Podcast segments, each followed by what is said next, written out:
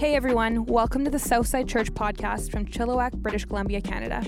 We're praying that hope would rise in your life as you listen to this message today. Well, in this journey that we've been taking through the Gospel of John, we've been reminded that God didn't inspire John to write his gospel so that we would know about Jesus. God actually inspired John to write this gospel so that we would know Jesus, so that we would actually be able to meet him for ourselves. And if you ask me to pick a passage out of John's gospel that illustrates that perfectly, a, a passage in which it's like Jesus steps out of the pages of history, extends his hand, and says, Good to meet you. I would probably pick this passage, the passage that we're stepping in today, into today in John chapter 8. Let's jump in. At dawn, Jesus appeared again in the temple courts where all the people gathered around him, and he sat down to teach them. The teachers of the law and the Pharisees brought in a woman caught in adultery. They made her stand before the group and said to Jesus, Teacher, this woman was caught in the act of adultery. In the law, Moses commanded us to stone such women. Now, what do you say? They were using this question as a trap in order to have a basis for accusing him. So let's set the scene a little bit. Jesus is there in the temple courts. He's teaching, probably a group of couple hundred people are listening. And in the middle of Jesus' teaching, the Pharisees and the teachers of the law drag in a woman caught in the act of adultery. Please understand the laws of proof in this culture. When it says that she was caught in the act of adultery, it literally means she would have had to have been caught in the act of adultery. So when they dragged her there in front of a couple hundred people and Jesus, she would have been naked or nearly naked. And then they look at Jesus and say, Hey, how about it?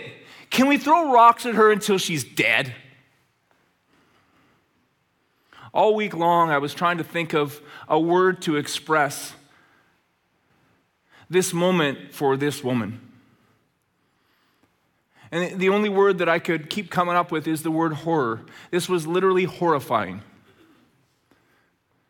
Completely ashamed, completely terrified, completely certain that her life is about to end in a gruesome and painful fashion, all the while thinking in the very back of her head, so this is the way it ends. If you're anything like me, it's at this point of the story that you start to ask yourself, where's the man? This isn't Rubik's Cube. It's not knitting. It's not solitary, it's adultery. It takes two. So, where's the man? Well, if you read through this passage carefully, the context will show you that it is certain that this man was working with and for the Pharisees. So, this man got away. I want to stop there for a second before I go any further. I want to ask you this question Can you relate to anybody in this story? Can you relate to this woman?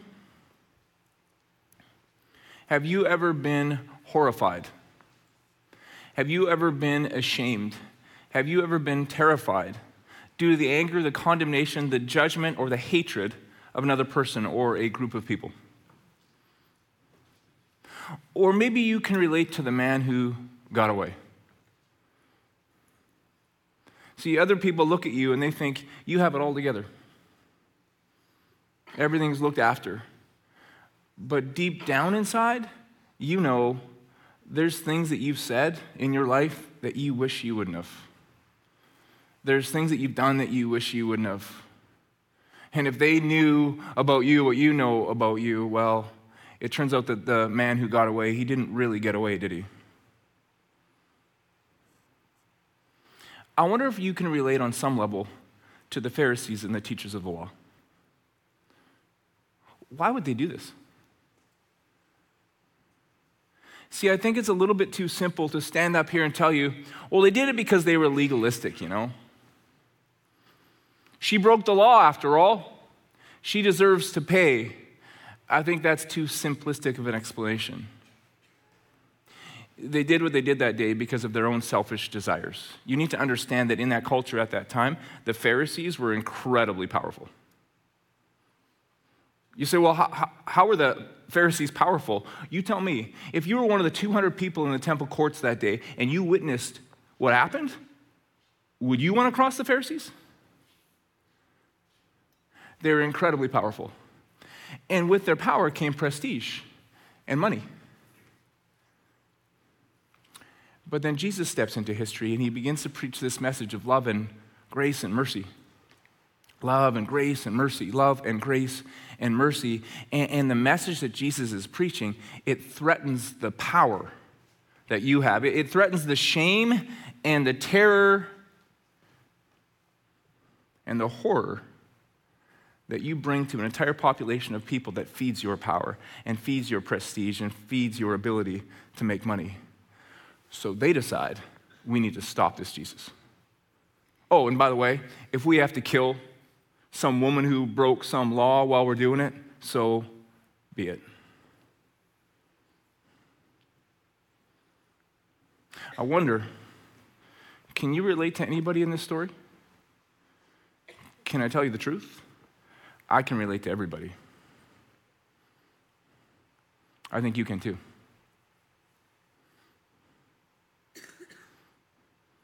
See, I think we all live in this imperfect world, don't we? Broke people breaking people, hurt people hurting people, shamed people shaming people. Where did it start for you? Maybe for you it was parents. They should have built you up, but they tore you down. A mom or a dad, instead of loving you, they abandoned you, or they abused you, or they neglected you instead. Maybe it's a spouse who betrayed you, a friend who stabbed you in the back. Maybe it was somebody who was very angry, and for some reason they took their anger out on you. See, I think we can all relate to that woman. Maybe not to this degree, but we've all been there. We've all been hurt.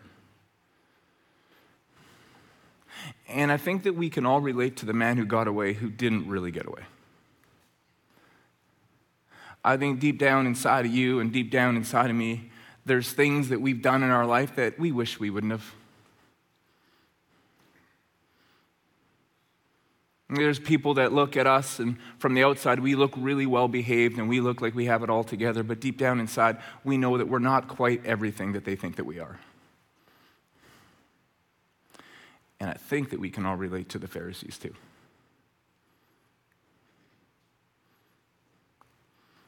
I think the truth is, is that there's been moments in your life, that there's been moments in my life when our selfish desires have brought us to a place where we've actually hurt other people. We've caused other people pain. And it's so interesting because if what's true for me is true for you, if we can truly relate to everybody in this story, then I sure think that we should be leaning in to see what Jesus does. See, the Pharisees come and they think they got Jesus, they got him trapped. They say, Hey, we caught this woman in the act of, the, of adultery. Can we throw rocks at her until she's dead? And if Jesus says, No, well, now they go away and they say, Jesus doesn't respect the law of Moses, so they can discredit him in the eyes of the Jewish people. But at the same time, if Jesus says, Yeah, have at her, that sounds like a great idea. Well, obviously, he discredits his entire message of love and grace and mercy. And not only that, the Romans have had to put in a law at this time which says that Jewish people aren't allowed to go around executing each other. They need permission from the Romans, so he would have been in trouble with the Romans also. So the Pharisees think, well, door number one or door number two, it doesn't really matter, we got them.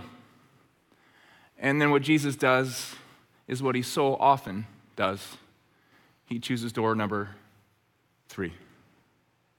Jesus bent down and started to write on the ground with his finger. When they kept on questioning him, he straightened up and said to them, Let any one of you who is without sin be the first to throw a stone at her. Again, he stooped down and wrote on the ground. At this, those who heard began to go away one at a time, the older ones first, until only Jesus was left, with the woman still standing there. Don't miss this scene. So, Jesus is teaching to a couple hundred people in the temple courts. The Pharisees and the teachers of the law, they want to make this a show. This timing is not accidental. They drag this woman in naked or nearly naked in front of the 200 people, in front of Jesus, and then they stand there. They stand there in a posture of power, a posture of superiority, a posture of condemnation. And you can imagine this woman, she's naked or she's nearly naked, so she's not standing tall. She's crouched down. She's trying to cover herself any way that she can as those men stand there in postures of power. And what's the first thing that Jesus does? He bends down. He doesn't assume a posture of power like the Pharisees and the teachers of the law. As they stand there and they point at her, Jesus identifies with her. Jesus stoops down on the ground as if to say, I'm with her. I'm with her. I'm not standing with you. I'm with her. And I guess I wanted to tell you before I go any further today, I don't know who you are. I don't know where you've been. I don't know what you've done. I don't know what's been done to you. I don't know what you've seen. I don't know what you've said. I don't know what's been said to you. I don't know if you feel like in your life there's a group of people, there's a group of voices around you that stand in this posture of power, pointing fingers of accusation and condemnation at you. But whether you're watching online right now or whether you're here in person, I feel like Jesus would want me to tell you to make it very clear to you whether this is your first time joining us in church or whether you've been a part of church your whole life, Jesus is with you. He doesn't stand pointing at you in this posture of power. He's with you. Throughout the years, scholars have asked, what was Jesus writing? You know, some say he was doodling. Well, he was coming up with perhaps the greatest line in human history, by the way. Yeah, sure. Whoever here hasn't sinned, you go ahead, throw the first stone. Amazing, right? So maybe he was doodling while he was thinking. Maybe some of you do that. Others say, no, what he was doing is he was writing down a list of the sins that these men had committed, as if to say, you know what? Who are you to judge? You're not so perfect yourself. See, I think Jesus might, he might, I don't know, but I think he might have picked door number three in this case also. See, I wonder sometimes if, as Jesus stooped down on the ground, if he was writing out the names of people that had shown love and mercy and grace to those Pharisees and those teachers of the law. I wonder if Jesus was writing out the names of their mothers. Maybe a father, maybe a brother, maybe a sister, maybe a friend. See, we all want that, don't we? We all desperately want love and mercy and grace. Someone who looks at us at the lowest moment of our life and says, You are not what you've done. I still see you. I still love you. You still matter. There's still hope. See, I wonder if Jesus wasn't writing out the names of their moms and their friends and their dads, the ones that had shown them mercy. Because I know this story is often referred to in the Bible as the woman caught in adultery. I sometimes whether, whether it sh- I wonder whether it should be called the man caught with rocks in their hands.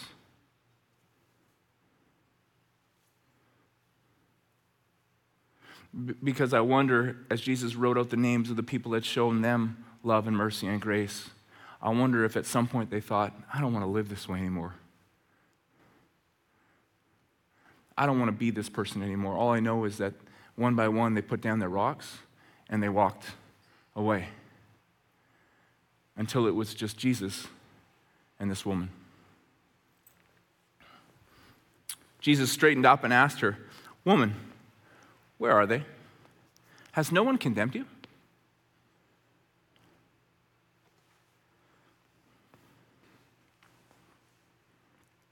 No one, sir, she said. Then neither do I condemn you. Then neither do I condemn you. Then neither do I condemn you. Then neither do I condemn you. Can you believe that statement?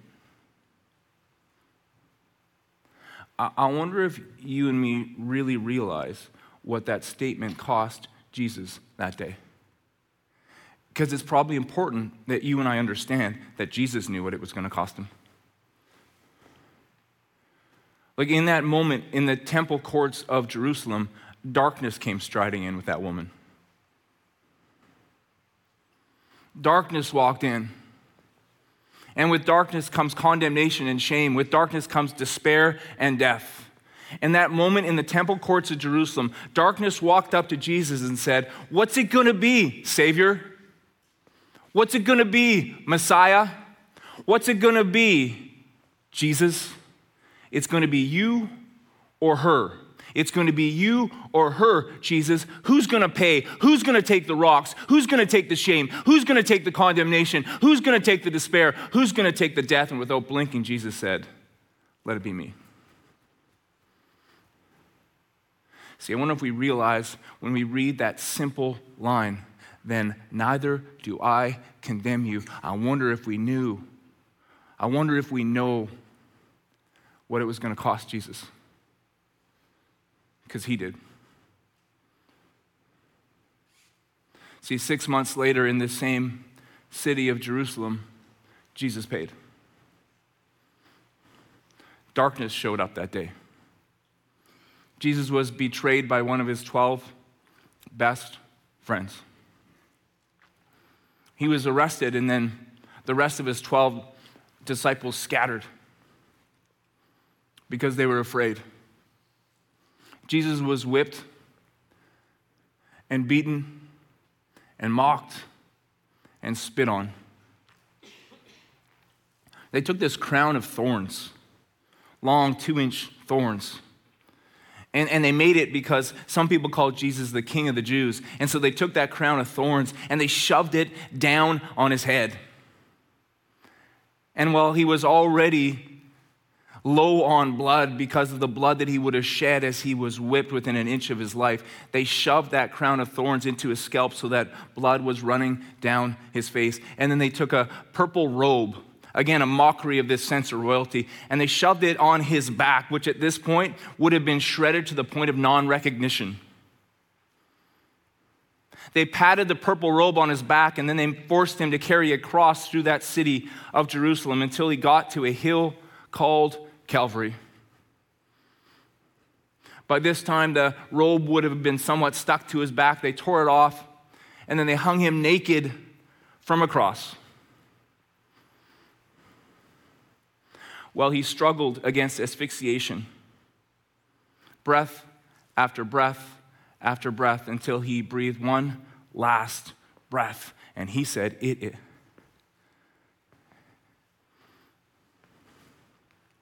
It is finished. And historical record says that darkness descended upon the city in that moment. It went from like the middle of the day into the middle of the night instantly. And darkness showed up. And darkness danced. And darkness celebrated. And darkness rejoiced. Darkness had won. But, but I wonder in the midst of the celebration, I, wonder in the midst of the rejoicing whether darkness misheard Jesus. I, I, I wonder whether darkness thought that Jesus said, I am finished. Because Jesus didn't say that. Jesus said, It is. It is finished. It is finished. Jesus said, Darkness doesn't rule here anymore. Shame doesn't rule here anymore. Condemnation doesn't rule here anymore. Despair doesn't rule here anymore. Death no longer gets the last laugh. It is finished. Darkness descended across the land. Let me put this a different way. And God said, and God said, let there be light. And there was light. On the third day, Jesus defeated darkness once and for all. Darkness rejoiced, but I wonder did it mishear our Savior? Did darkness think that Jesus says, I am finished? He didn't. He said, It is finished. Then neither do I condemn you. do we understand the cost that Jesus paid to make that statement? Because he did. He knew exactly what he was saying. I find that a little bit emotional. I find that really emotional. Because I look at my life, and I'll bet you can do the same. I look at my life and I think about the times that darkness has come striding into my life. I think about the times that darkness has come striding into my life, bringing all the shame and all the condemnation and all the despair and all the death along with it. And I remember that every single time my Savior showed up too. And when darkness got in his face and said, What's it gonna be, Jesus? Somebody's gonna pay.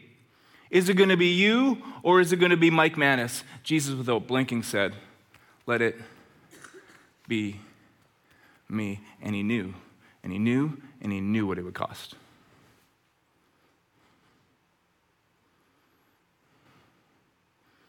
What a story.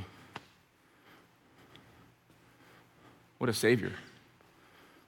You know what I mean? That's what I mean when I say you want to pick a passage where Jesus stepped out of the pages of history and said, Pleased to meet you. This is it. And so I want you to know right now if there's voices arrayed against you right now, voices of condemnation, voices of shame, voices of despair, whether coming from the outside or coming from the inside, I want to remind you that Jesus would want me to tell you right now they're not true. It's just not true. Then neither do I condemn you, Jesus said. There is no condemnation for you.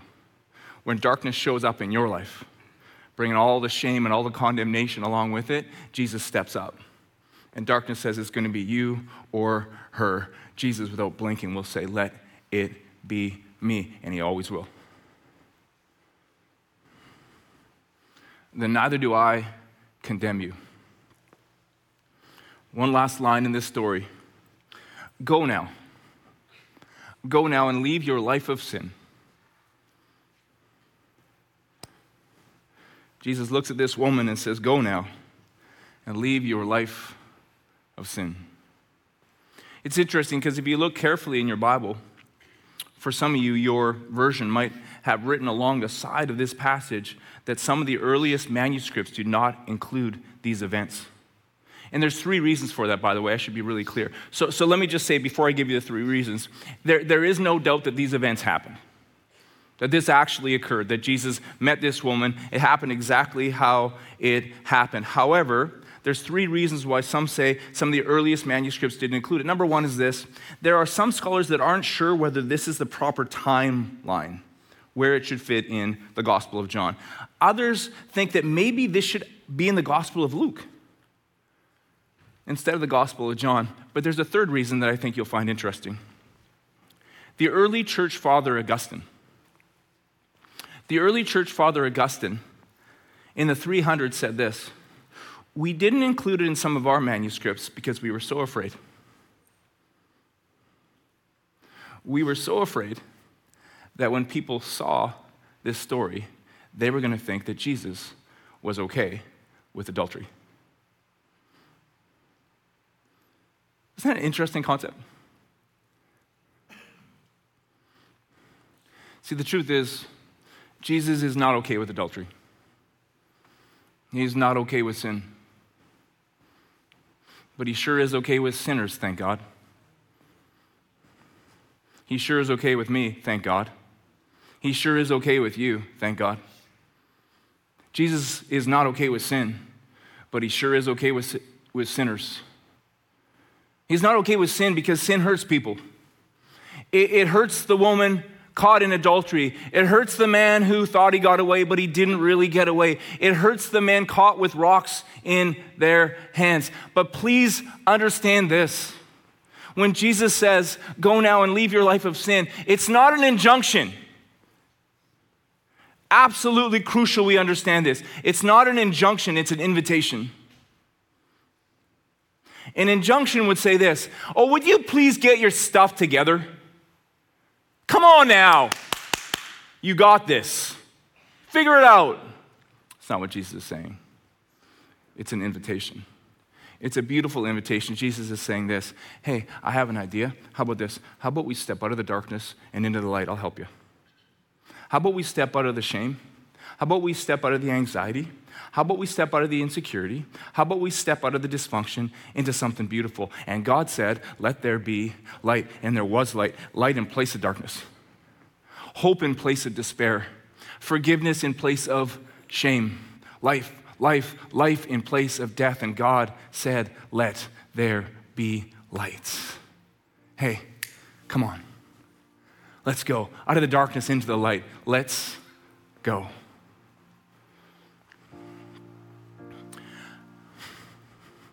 You wanted me to, if you wanted me to pick a passage, pick some events that were like Jesus stepping out of the pages of history and saying, Hey, good to meet you, it'd be this it'd be this.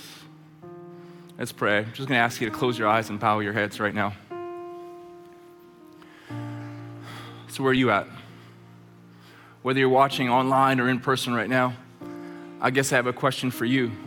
Can you relate to any of the people in this story? Can you relate to the woman in the most horrifying of days? Can you relate to the man who got away, but he didn't really get away? Is there a part of you that thinks of stuff that you've done and stuff that you said and you just can't move past it. Or maybe you can relate to the man caught with rocks in their hands because you would have to admit that there's been times in your life when your own selfish desires have caused you to hurt other people. What I want to tell you is no matter where you're at right now, Jesus is with you. He doesn't stand in a posture of condemnation. He kneels down beside you. He is with you. He died so that you can be clean, so that you can be brand new. And then he rose again. He rose again so that we can too. Out of the darkness, out of the darkness, out of the darkness into so much more. Let there be lights. So, with all heads bowed and all eyes closed, I just want to ask you if today is the day that you invite Jesus, Jesus, that's where I want to go. Into hope into light, into life. That's where I want to go because of you, because of everything that you've done, because of your love for me. That's where I want to go. I want to ask you just to raise your hand right now because I want to pray for you. Nice and high if you don't mind. If you're online and it's safe to do so, I would love it if you would raise your hand also. Hands up all over the place. Okay, if your hand is up right now, you can put it down. I'm going to pray out loud, and I just invite you to pray silently along with me. Jesus, Thank you. I come to you right now just as I am. I thank you that you're with me and that you're for me. I love you. So I ask you today to make me clean, make me new. Invite you to be my Savior and my Lord. Thank you that you died for me and you also rose again. I want to follow you out of the darkness and into the light today, tomorrow, and forever, a life worth living. I thank you in your name. I pray. Amen. Amen. Let's celebrate.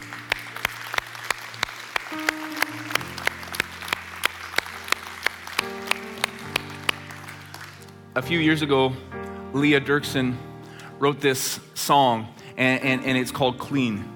And it's all about this story, these events. Jesus stepping out of the pages of history and saying, Good to meet you. And then when the song's over, I'm going to come back up. And you know what I'm going to talk about when I come back up? I'm going to talk about the fact that you need to get baptized. Okay, so I'm just warning you. And, and, and okay, and, and some of you didn't sign up, but that's okay. Because we, we, we got to change the clothes. We got gel. I don't know if we have gel. We might. I don't know. We probably do. I have some. You can borrow it, okay? Um, we got we got towels, we, like everything that you could possibly need. So if you just raised your hand, by the way, your next step is baptism. So as we're singing this song of celebration about how Jesus makes us clean, please understand he also calls us into the light. And part of that, well, I'll, I'll tell you in a second, but just get ready. Because even if you didn't sign up today and you haven't been baptized, we're going to do it. It's going to be amazing. Why don't you stand? Thanks again for listening. To hear more messages like this one, make sure to subscribe and check out our podcast channel for past episodes. And to stay up to date with all things Southside, follow at Southside underscore church on Instagram. We love you guys. The best is yet to come.